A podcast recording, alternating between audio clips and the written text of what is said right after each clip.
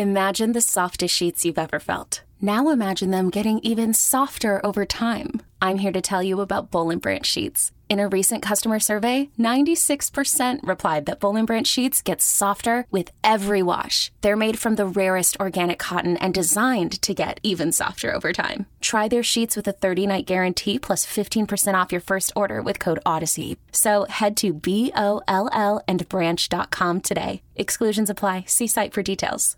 Whoa, sweet man cave. Thanks. Serious upgrade. How'd you pay for all this? I got a home equity line of credit from Figure.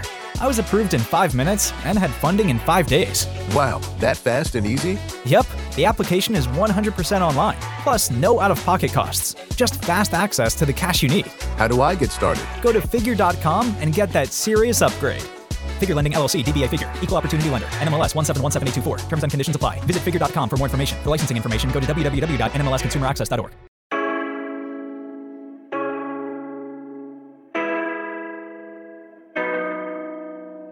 Welcome back, everybody, to another episode of the Junkyard Dawgcast. I'm your host, Jordan Hill. Got Ben Wolk with us today. Guy Kipp Adams is on vacation, getting a nice little break before uh, we really hit the ground running with the start of the football season. So uh, we are uh, closing in less than two weeks until Georgia starts its season on September 2nd with UT Martin, a home game at 6 p.m. in Sanford Stadium.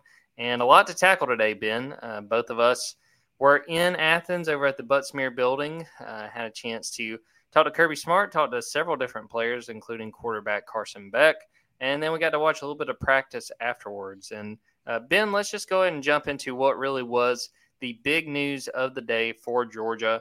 And uh, it was not good news. It was uh, the fact that Branson Robinson, sophomore running back, uh, will be out for the season uh, tore his patellar tendon.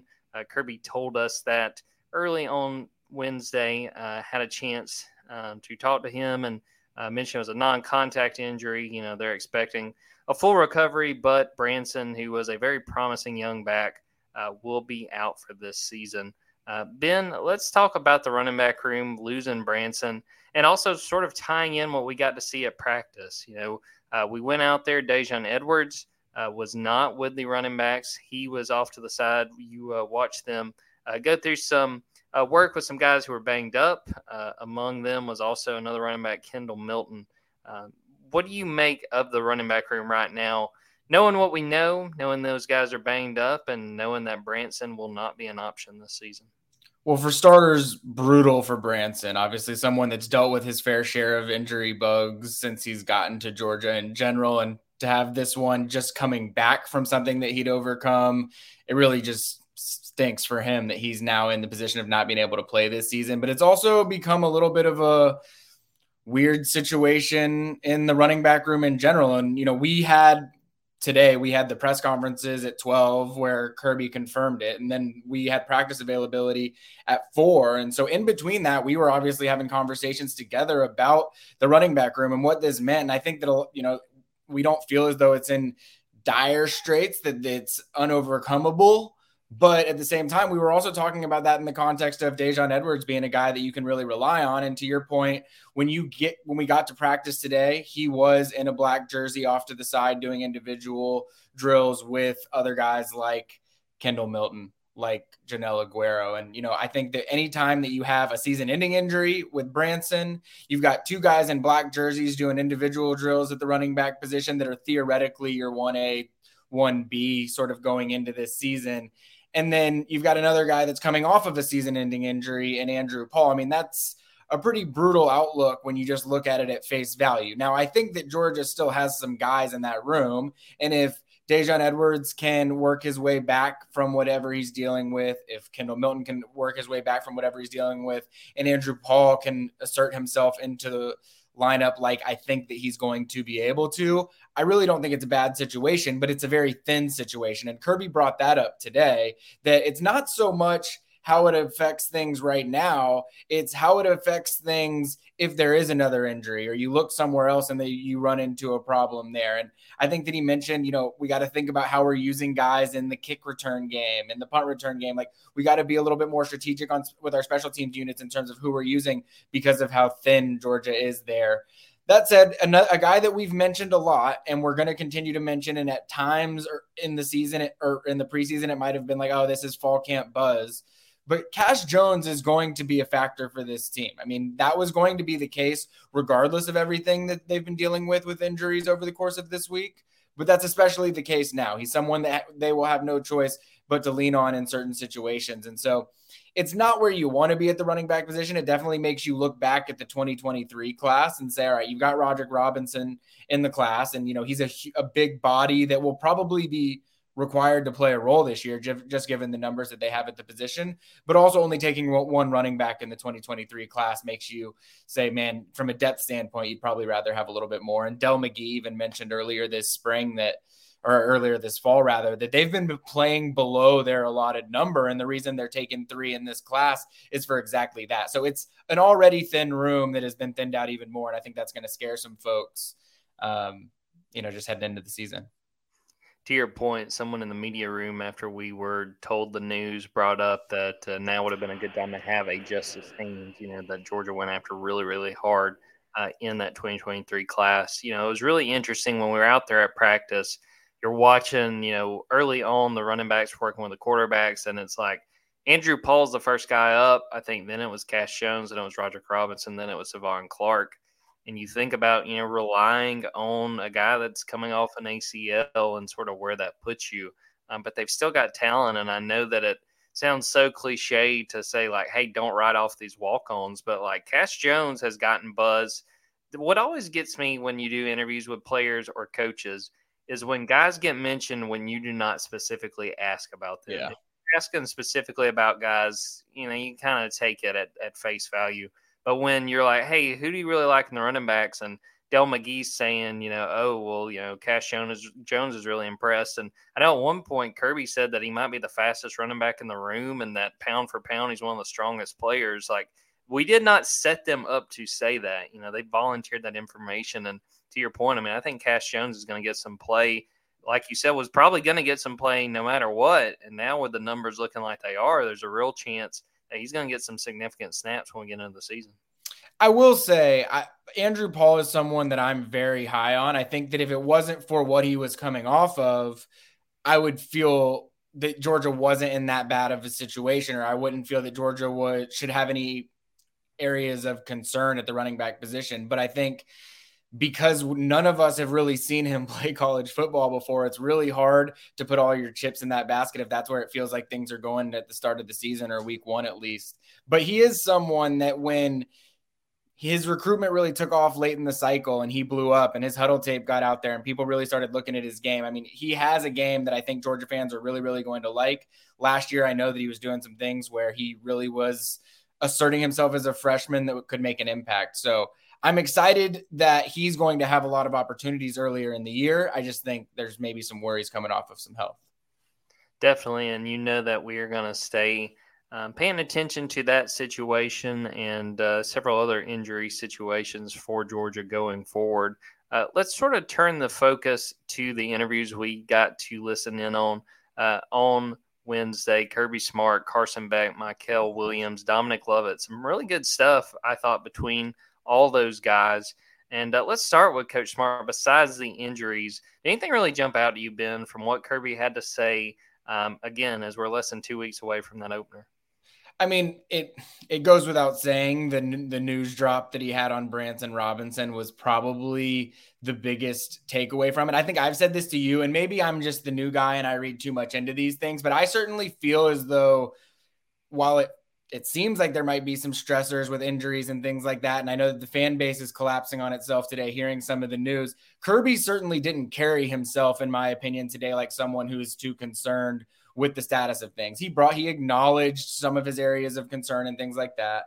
Um, but really, I was, uh, you know, surprised, I guess, given some of the injury updates that we've gotten, that he feels as happy go lucky about things. Maybe I'm just reading too much into that.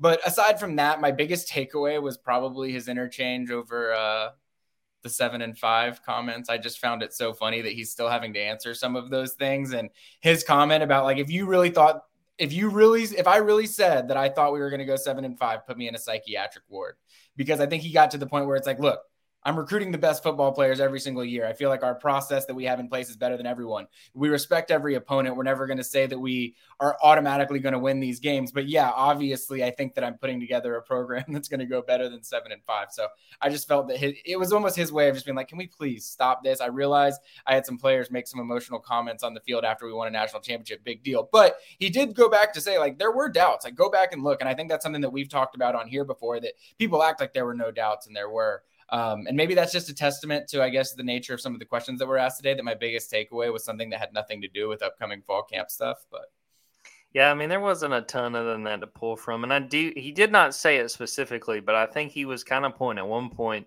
to that Tennessee game because he made mention of, you know, a team that was ranked higher than us. Yeah, and yeah. I'm like, well, the only situation where that was was when Tennessee came to town. No doubt about it. I, that was a great catch because he definitely was like not wanting to reference Tennessee, but like y'all tell me what how people were talking about things until we played a team that was ranked ahead of us, and he was definitely calling out that Tennessee game. So that was, you know, interesting. I always love it when Kirby has those little com- random comments, those one offs that nobody asked him to do, but he's like, I just kind of want to get this little elbow out there for a second. Yeah, there's always good ones, and he's good about doing them while we're typing up something else he said, or like like today, writing a story about a guy that is out for the year. He can kind of throw those those little quibs uh, when he gets a chance. Uh, besides that, for me, you know, Kirby talked a good bit. I thought about Malaki Starks, talked about wanting to see more leadership out of him. I thought that was really interesting. Uh, talked about Dominic Lovett, who I was really impressed with, getting to hear him talk and talking Dominic specifically you know, he talked about the fit he found at Georgia. Uh, he talked about how quickly he felt like he settled in. And, you know, just from what we got to hear, that's the first time we've talked to Dominic since he got to Georgia. Uh, you know, he really, to me, displayed a team first mentality. You know, I asked him about how he felt like he fit in this offense, and he made sure he did not want it to sound like he was talking about what he was going to do. You know, he was like, look, I, I, just want this, you know, I'm a team first guy. I don't really care about the individual stuff. I want to help this team out. Uh, super, super impressed. And I've really been beating the drum going back to the spring. And I know I'm not alone on this, but I think he is going to have an outstanding year. I think he is going to be an all SEC caliber receiver. And I mean, he's a guy that I think uh, they're going to rely on in quite a big way once we get into the season. Yeah, well, that might not have been my biggest takeaway from the Dominic Lovett interview, but we don't need to get into all that. But but Dominic, I'm really obviously I'm impressed by him. I had him on my uh, breakout players draft. He was my first round pick, so I'm really excited to see him. But I think hearing from him today, you could see, and Kirby alluded to this when he was asked about it in the press conference too. Like he knew that he was a good player. They were aware of him in high school. They obviously saw what he had done to Georgia last year six catches, 84 yards, had a very good outing.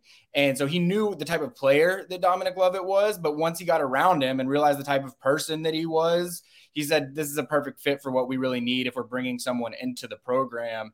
And I think that we saw that firsthand immediately after with Dominic Lovett. I mean, the way that he answered questions, the way that he talked about being welcome, welcomed into the program, but also saying that when he came into the program, he really looked up to guys like Ladd McConkey, Brock Bowers, Marcus Rosemy-Jacksaint, because he was like, these guys have done it before. They've won these national championships. And yeah, I'm a, I'm a pretty good player. I put up some pretty good numbers in this league, but I really want to lean on these guys that have done it before from a winning standpoint. And so I thought that was pretty cool. And then, you know, I, I, I, asked him about it, but I just wanted to know how much back and forth he really has with some of the guys knowing that they played last year. And I'm sure that they see film going both ways where they win or lose reps. And he said that, yeah, they definitely, uh, whenever he shows up on film in a Missouri jersey, his teammates make sure to make a point about it. Yeah, I have no doubt about that. Um, besides that, Mykel Williams, he gave some good stuff. I believe that's the first time we've had him come up. Uh, he talks a good bit about how far he felt like he'd come along and was impressed with him talking about his football IQ and kind of improving that. You know, he missed a little bit of spring with a foot injury and said, you know, he gotten to the point where he would hear an offensive line call at practice and he was like, I know what they're doing. Like, I understand. And like, that was really impressive to me for a sophomore guy, the guy that has a whole lot of potential, a five star. Um, just really him sharing how he's sort of approaching the game. And at a time when he wasn't able to be out there on the field, he was still trying to improve any way he could. Yeah, and he that was my first time that I've ever been in the same room with Mykel, and he you feel like you're in the room with an NFL defensive lineman, like just everything that he looks like from a physical standpoint. But I also just think sort of the way that he operates, he just comes off like a guy that's a little bit beyond his years, and I think that's the reason why you step into Georgia and are playing as a true freshman defensive lineman. Not everybody has the ability to do that, so he he was really impressive to me today too. So it'd be a, a mistake not to talk about Carson Beck. You know, we're really sort of the man of the hour. The first time we've gotten a chance to talk to him since he was named starter. I thought he was really impressive. We had talked to him in the spring when we got him and Brock Vandagriff. Uh, had a chance to talk to both of them.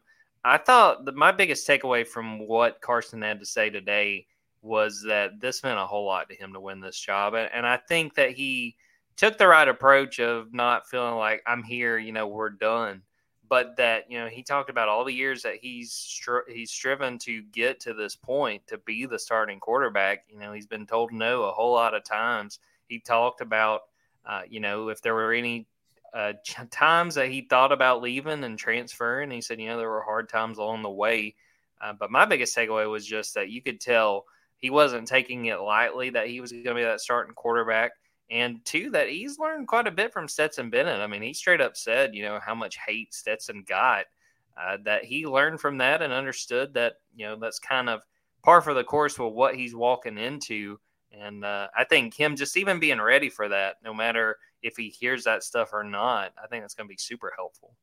No doubt, a, a, rare journey for Carson Beck to starting quarterback, really anywhere in college football. But at Georgia, I mean, you're not and you're not seeing guys sit and sit and sit to then become the starting quarterback and then come in as a guy that's top 10 in the Heisman odds. I mean, this is a guy that I think everybody fully expects to be the guy this season. And part of that's because he's on the best team in college football or the t- two time defending national champions at least. But, um, you know, I think that he spoke about the memories that he had from the last two seasons in a way that shows that that is sort of building who he's become as a quarterback. Like we go back to that UAB week two years ago.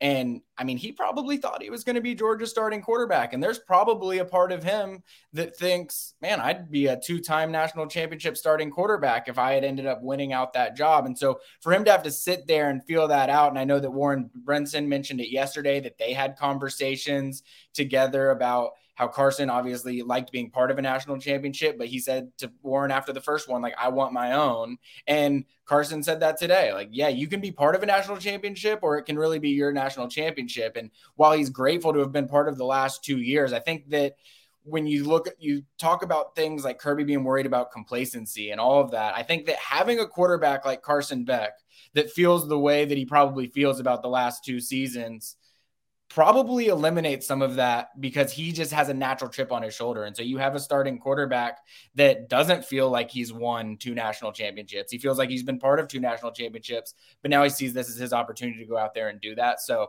um, you know, he's got a good mentality for it. I'm excited to again see what he actually looks like. Again, sort of like the Andrew Paul talk that I was talking about before. I mean, we've obviously seen a little bit more of Carson Beck, but these are guys that we just haven't seen really play college football, and we're a week and a half away from getting to see it.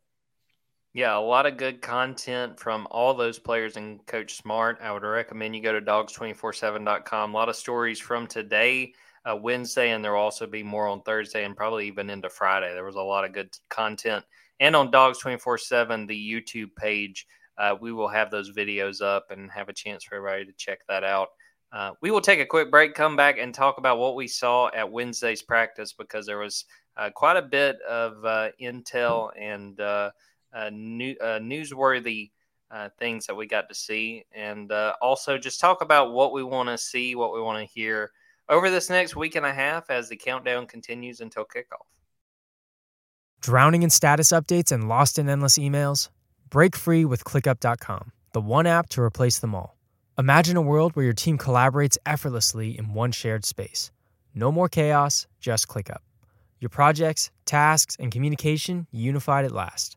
Transform how you work with customizable views, seamless integration, and real time updates. ClickUp is your shortcut to more productive days and happier teams. Join the millions of productive teams already streamlining their workflow. Visit clickup.com to get started. Introducing the two way V4, where groundbreaking fuel cell technology meets fresh foam cushioning for the ultimate performance. With fuel cell, each step feels explosive, delivering unparalleled energy return. Paired with fresh foam, experience maximum comfort throughout the game. Its lightweight textile upper offers support and breathability without sacrificing agility. Whether you're hitting the clutch shot or locking down the opposition, the two way V4 gives you the tools to play at a high level. Learn more and purchase the two way for yourself at newbalance.com. Welcome back, everybody. Well, Ben, let's jump into what we got to see during practice on Wednesday. And a big part of the conversation was some of the things we did not see. And uh, one of the biggest things, and someone had mentioned it in the comments, I don't want them to think I was just totally ignoring them. We did not see wide receiver Ladd McConkey out there. He was not with the wide receivers.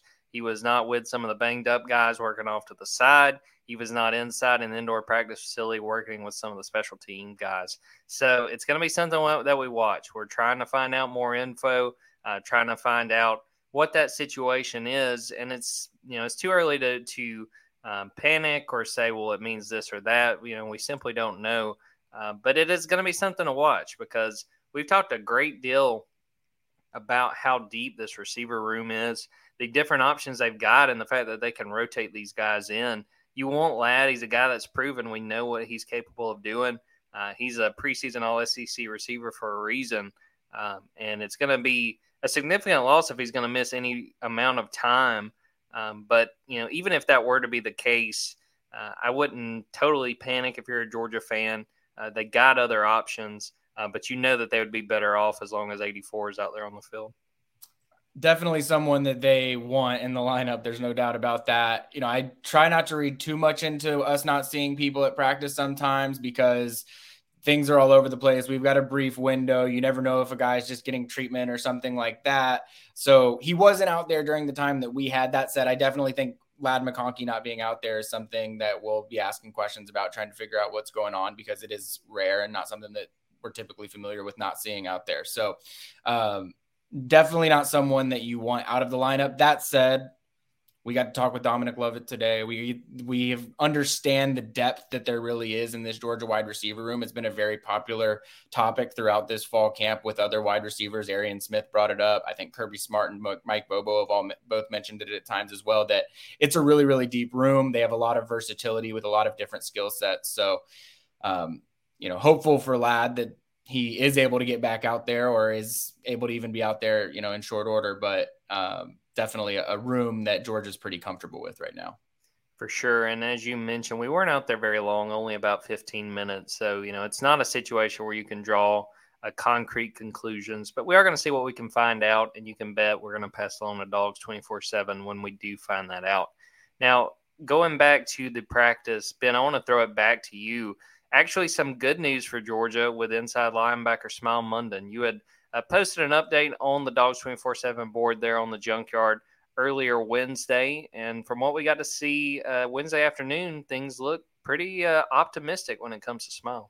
Yeah, we'd we'd heard that he was back out there yesterday and that he looked pretty good. He is still wearing a black non-contact jersey, but he wasn't off to the side doing individual drills like Daijun Edwards and Kendall Milton were when they were going through position drills. He was with the inside linebackers. He was one of the first or second people through the drills that I was witnessing. So he's definitely jumping back in immediately and taking that a, uh, leadership role that we know he's going to hold in the linebacker room when he's a full go. I still think there's a little bit of uncertainty whether or not he will be available for week one. Obviously, with UT Martin as the opponent, I think that everyone's trying to play it as safe as possible through the first two weeks if po- if they can. So not 100% certain whether he will play or not in week one, but definitely good to see him back out there going through position drills. And really the only limitation right now is that he's wearing that black non-contact jersey.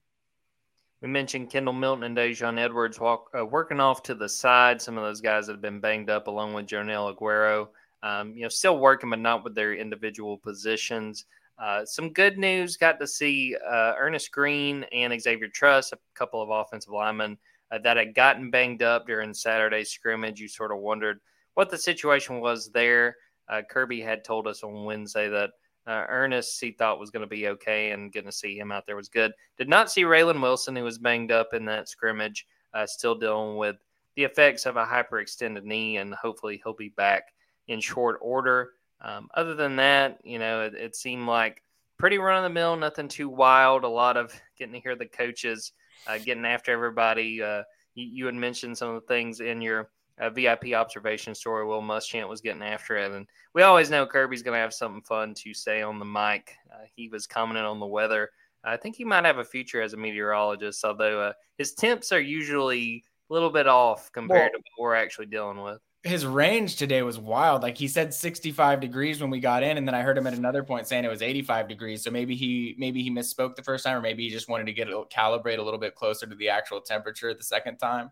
Uh, but no, I mean, I I've said it before. I just find it so funny all the things that he says. But I will say one of my big takeaways was most of the time that I've been out there. Sometimes you don't know where. I think you've mentioned it. He's the voice of God at times. You don't know exactly where he is. And I had the rare experience today where he was standing with the outside linebackers when I was over there with the outside linebackers, and he was off the mic for a little bit, doing some very one-on-one intimate coaching with some of the guys that were over there. And then, I mean, obviously, once he walked away from the outside linebackers, he went right back onto the mic and was chirping at the defensive lineman a little bit. But I, I, did take note of the fact that while he is overseeing everything, he certainly has that energizer effect with the mic when he's on it. He certainly still has taken time to do individual coaching with guys as well. And I just hadn't seen much of that, mainly because I have no idea where he is at any given point while I'm out while I'm out there. So, you know, just to see that up close was a little bit of a different look from him.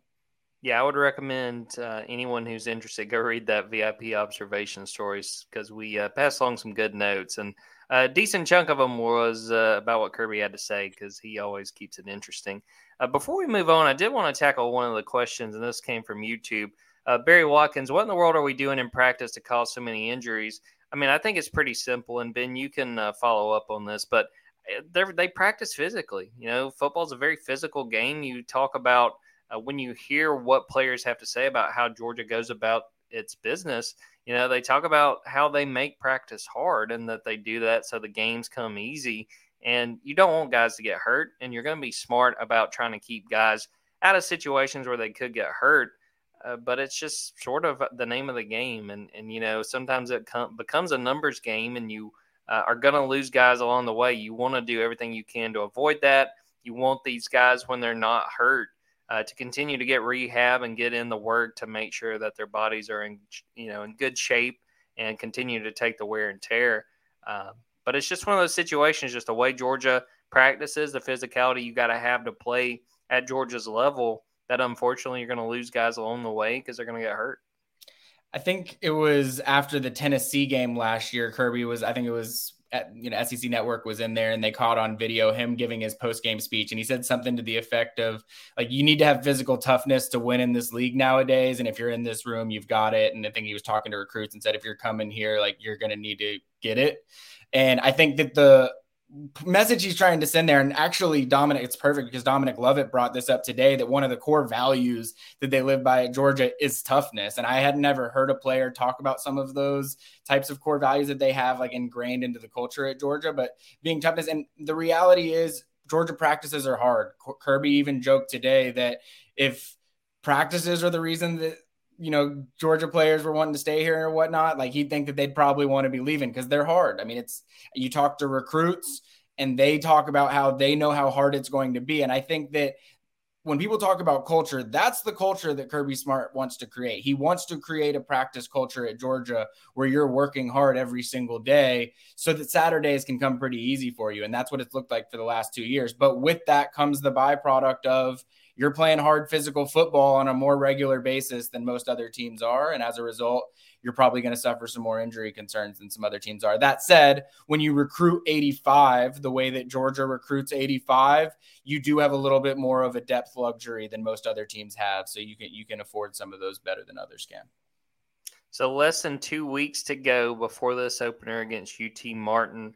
Um, probably not going to have any more interviews until the Monday of that week, the Monday of game week. Um, in the time that remains before they kick that off on uh, September 2nd at 6 o'clock, Ben, what do you want to learn, or what are the things that still intrigue you about this team as we get ready for the season? I mean, positionally, like I think we're starting to narrow in on who's going to be playing what position groups for the most part. Obviously, the running back position has now become a little bit more intriguing, but I don't think we're really going to learn anything more about the running back position until we actually see what they put on the field against UT Martin. I am continuing to be curious about what's going to happen with that posi- that cornerback position opposite of Kamari Lassiter. And it's worth noting Kamari Lassiter is still wearing the black jersey. So I don't know how much that's going to leak into next week or if there are any delays with what's going on with him. But I will say that battle opposite of him has been an ongoing one throughout this camp. And I think we've heard Daylen Everett at times. We've heard Nyland Green at times. I've probably heard more about Julian Humphrey in recent weeks than anybody else. So I know it feels as though Kirby sent a few messages to his cornerbacks through some of his press conferences in terms of nobody's taking it. Like nobody's coming out and taking the job. Like if it has to go into the season, I don't want it to, but if it has to go into the season, it will. And it feels like he's really trying to reinforce to somebody in that group, like step up, take this job. And um, I'm very fascinated to find out who that is. I'm assuming by early next week they're going to know who's going to line up opposite of Kamari Lassiter for the first snap of the game if they don't already. Um, but that's the position group that I'm probably most curious about going into the season. I'll kind of have a cop out with my first answer and just say Ladd because we know well, that yeah. he's such a big uh, player on this team. But sort of along the same lines, I want to just see how they navigate some of these guys that you know, even going back to Smael Mondon, some of these guys maybe they can play. Do they play them? How much do they play them? How do they handle, especially like Kirby? What is he going to say in the week leading up to it? If it's anything like uh, how he handled it last year, there's going to be a lot of we're hopeful. He, he, gives us a lot of yeah, we're hopeful they'll be able to play. Yeah, but you know, I, I think you have to be honest with the fact they're playing UT Martin, and, and you got to look big picture. And it's a situation with some of these guys uh, where it just doesn't make sense to risk injury. Um, so I'll just be curious about really more so when we get into that game, uh, how often we see some of these guys have been banged up, and uh, if we do see them at all, just how long they're out there. Period.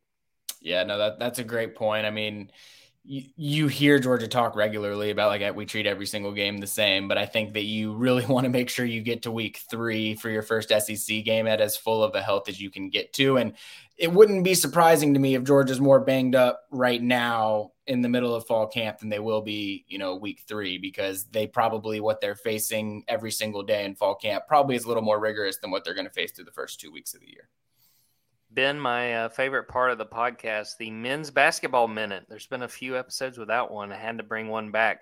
We know Georgia men basketball's non conference schedule for sure for the 2023 2024 season. A lot of these games have been reported, but we now know uh, who they will be playing. They're going to open the season in Las Vegas against Oregon. Uh, some of the other games along the way uh, hosting Wake Forest, hosting NC Central, uh, going to the Bahamas to play Miami, and then either Kansas State or Providence. Home game against Winthrop. Uh, got a big game in Tallahassee at the end of November at Florida State. Uh, some of the other home games along the way: Mercer, Georgia Tech, High Point, Mount St. Mary's, North Florida, and Alabama A&M.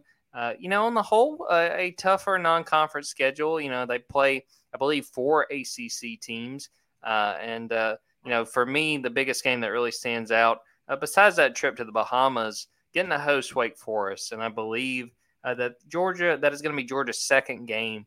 To me, that's going to be a very good barometer of where this team is and uh, what they are able to do this year. But uh, Ben, you're a big uh, Georgia basketball fan. Uh, what do you make of how this non-conference schedule came about and what we're looking at in year two of the Mike White era?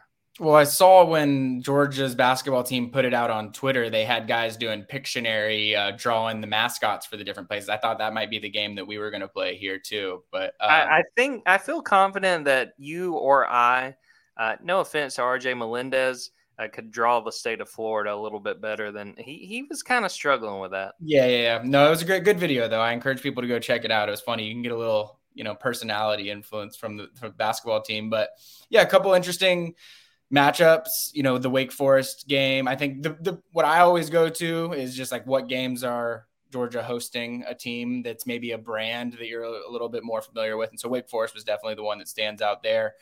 I expect Georgia to take a step forward this season. I think that they have more of the types of guys in the locker room that Mike White wants in the locker room right now. But you know, it's as is the case with college basketball, especially in the SEC. It's like you really never know what you've got until you start playing other teams, and um, we'll, we'll see. Reminder that that season opener against Oregon is uh, the Kario Oquendo Bowl because Kario is playing for the Ducks, so that will make that Oregon game very, very interesting. That's right. Where is that game being played at? Las Vegas, and you know, uh, my uh, our, our manager has not gotten back to me. I'm still waiting for that travel to get booked, but I feel confident that in the Bahamas that he's going to sign off on that. That'll be good to go. Well, I mean, with the with the Oregon game, just throw a little bit on red and spin the roulette wheel, and then you have your trip paid for right there. I don't know if Kevin will approve that one or not, but Ben, that's why we have you on the podcast. You're always thinking. We love to see it. And hey. I'll tell uh, I'll tell anyone listening that I will have a men's basketball recruiting story on Thursday, so be uh, on the lookout for that as well. Uh, we are going to wrap up this episode. A lot of content, a lot of stories up on the site, and more stories to come in the next few days. Uh, but uh, quite a bit to tackle, and uh, we're still a little bit over a week to go before the season, so you know there will be more along the way. Uh, we're going to wrap it up right there. For Benjamin Wolk, I'm Jordan Hill. I want to thank everyone who tuned in live, who is watching this live, and for everyone who's listening to it after the fact. Uh, be sure to go subscribe to dawgs247.com and go to the YouTube page and subscribe to Dawgs 24 7. We have all our podcasts on there and also have interviews from Kirby Smart and players uh, during the preseason, and that will continue into the season. So uh, we're going to get out of here and uh, get back to work. Until next time, take care, everybody.